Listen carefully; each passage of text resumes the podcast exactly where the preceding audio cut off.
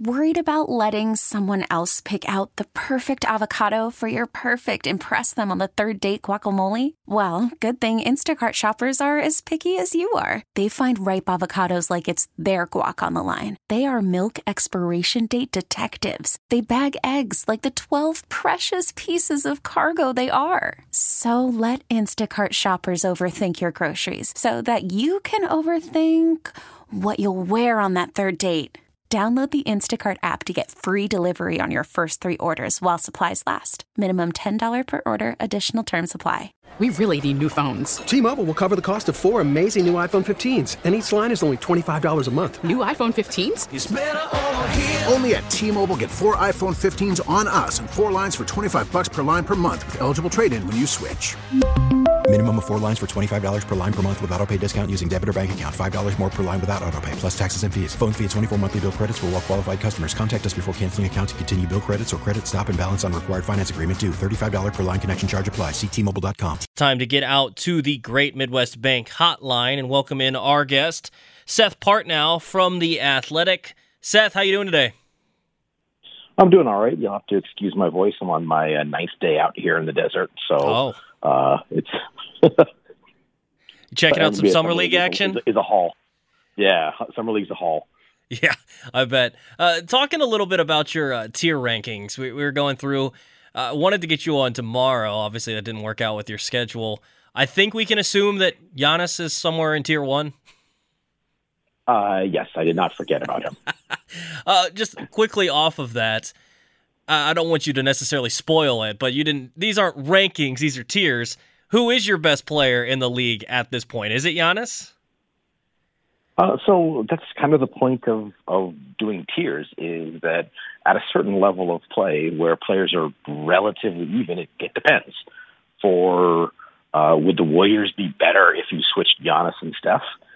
I don't think so, and I don't think the Bucks would be better if you switched them. So it's at, at both players are good enough that you are a title contender pretty much if you have them on your team, um, and then it just matters who you put around them. And you know, trying to pick one or the o- over the other. There's so many factors that are outside of that player. It's just like these are the these are the top top guys, and then those are the ones who are just a slight step below, and so on.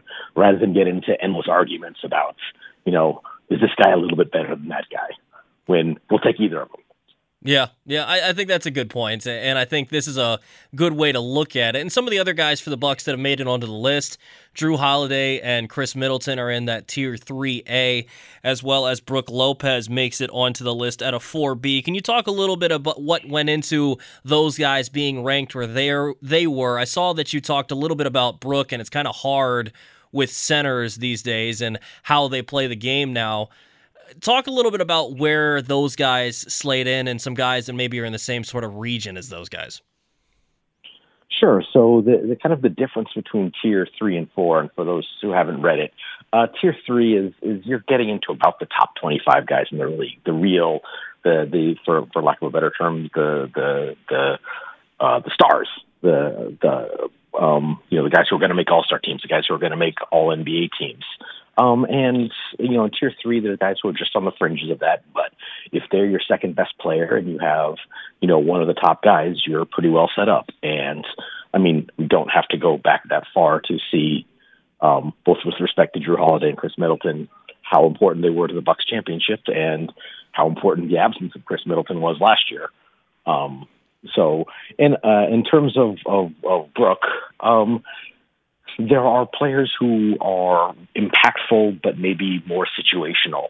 And those are still really useful players. You know they might not be the best matchup in every possible playoff opponent but they're really good against enough of them that having them on your team is a uh, big benefit towards advancing and eventually winning a title. And you know you you asked about bigs. You know some teams are harder to play um quote unquote traditional bigs against than others. And um, Brook is, is good enough in a number of ways. It's, he's not a guy who gets played off the floor, but against a kind of a five out team, he might be a 20 minute a guy instead of a 32 minute a game guy.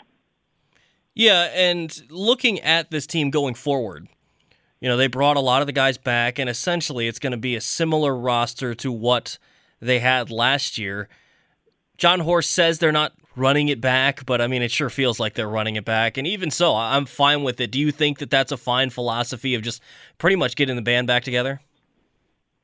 Um, I think that's a, those four players are a pretty good place to start, and you know, we've got some pretty solid role players in, in Bobby Portis and Pat Connaughton around them, and then you know, I think this is really what what teams do when they want to get to the top and stay there. Is you have your your core of players, and they kind of stay constant, and you move it, you, you move the pieces, you know, your fifth, sixth, seventh, eighth guys you move you move them around to you know adjust to players aging, adjust to contract situations, adjust to change changes of style of play in the league.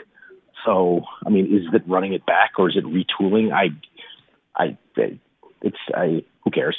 it's I mean, you, you can call it whatever you want. It's just it's like you, we know this this this four person core works. So let's build around that, and whatever you want to call it, that's great. And, and, talking with Seth Partnow from The Athletic here on the Fan Afternoon Show, and one of the things, uh, a couple guys that they added, Joe Ingles, Beauchamp, their first round pick. How do those guys fit in, and do you see them making an impact to maybe get this team back to the finals next year and maybe win it again? Uh, so let me preface this by saying that Joe Ingles has been a player I've really liked. I thought was really good, really underrated for most of his career.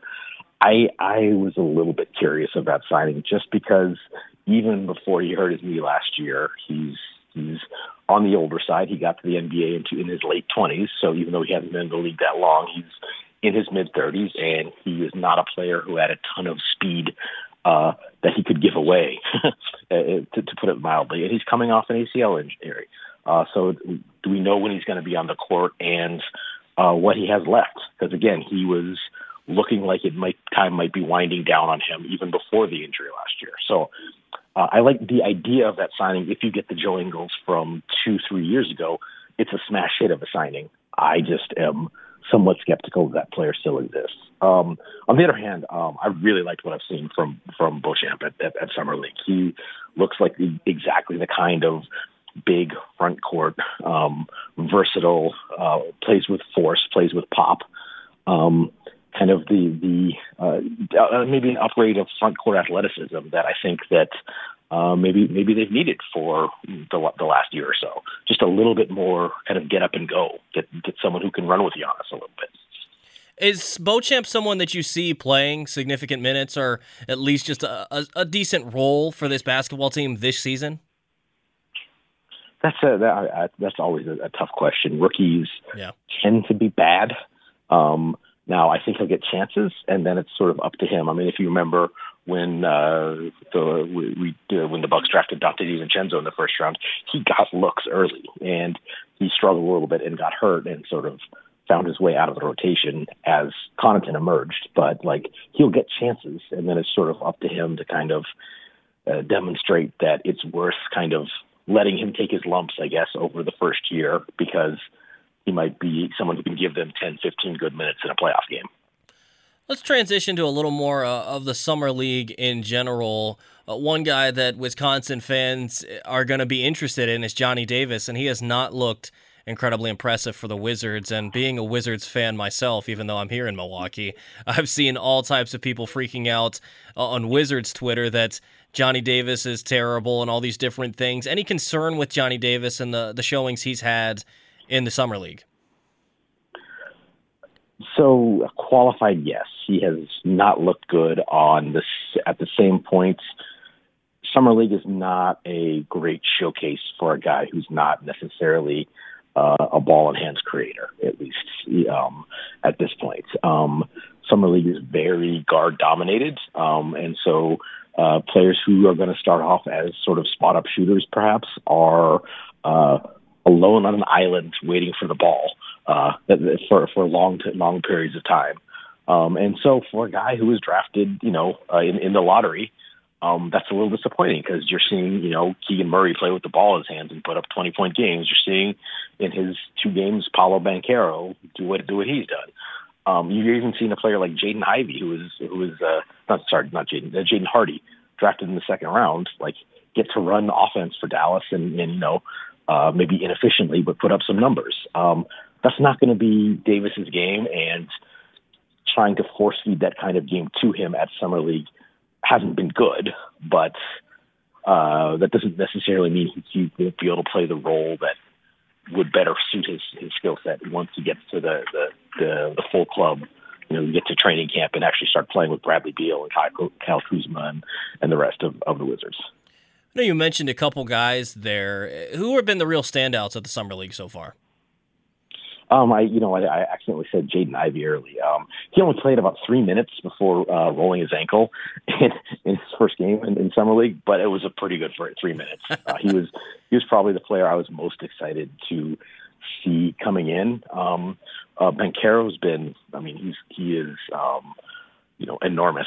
So, um, you know, and, and and very skilled. He's he's certainly been been impressive. Um, you know, other than that, it's it's so easy to get carried away with someone who has um, you know big numbers in summer league. And really, what you're trying to do is is look at it. Does a guy know how to play?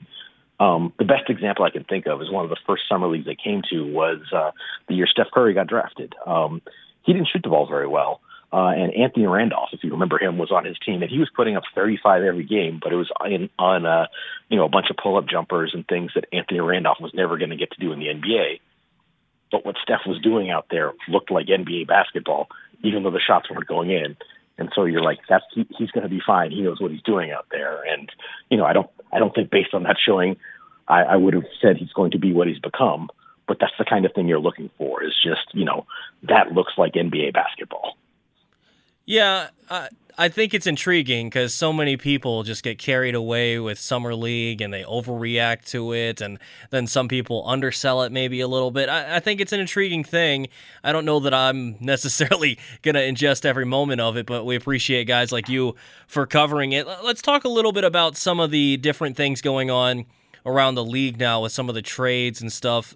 DeAndre Ayton, different. Uh, they gets offered by the Pacers and now it sounds like the Suns are just gonna match that offer and keep him, and not interested in a sign and trade. Any? Uh, are you you surprised by that at all?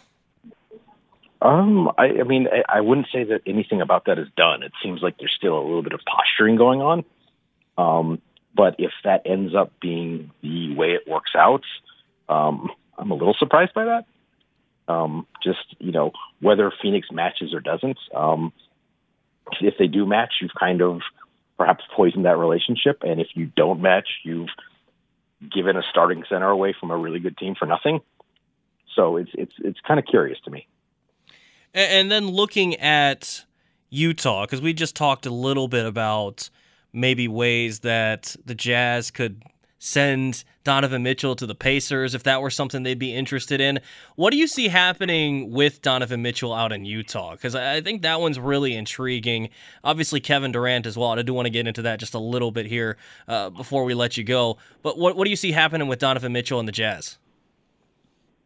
I wouldn't be surprised if both Durant and, and Mitchell kind of drag on. Um, the you know the, a lot of these trades are about leverage, and both Utah and Brooklyn kind of have the ultimate leverage which is the ability to say no with with both players, you know, under contract for for a number of years. So it's it's you know it's I think both are going to drive a very hard bargain, and you know there's some fairly I thought some fairly fairly wild speculation about a package the Knicks might put together for Mitchell.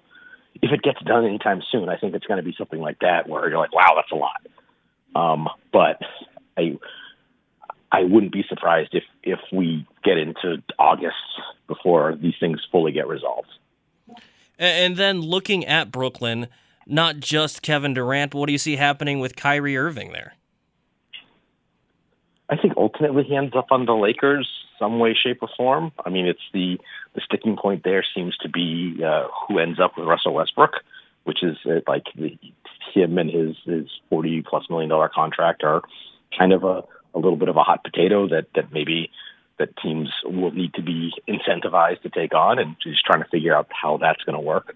Uh, that's probably um, that's the holdup more than the Lakers, um, you know, expressing an interest in, in Kyrie Irving and that that uh, that interest being mutual.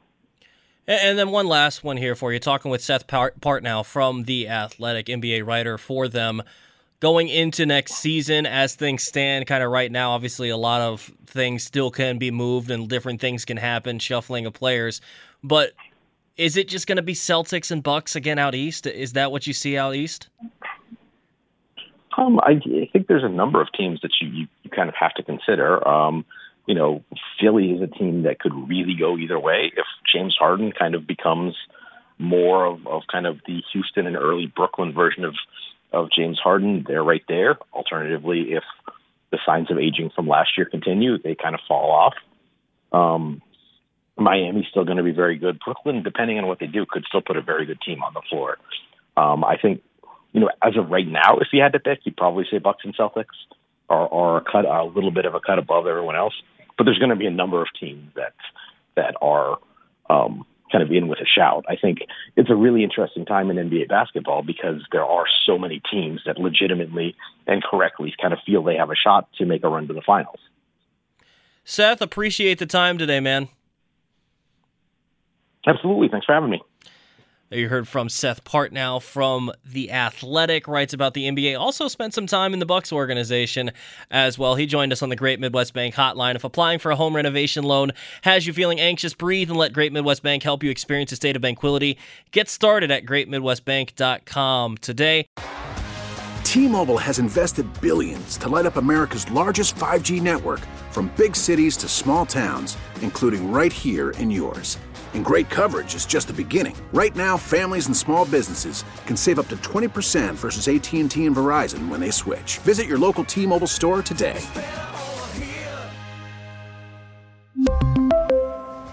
Plan savings with 3 lines of T-Mobile Essentials versus comparable available plans. Plan features and taxes and fees may vary.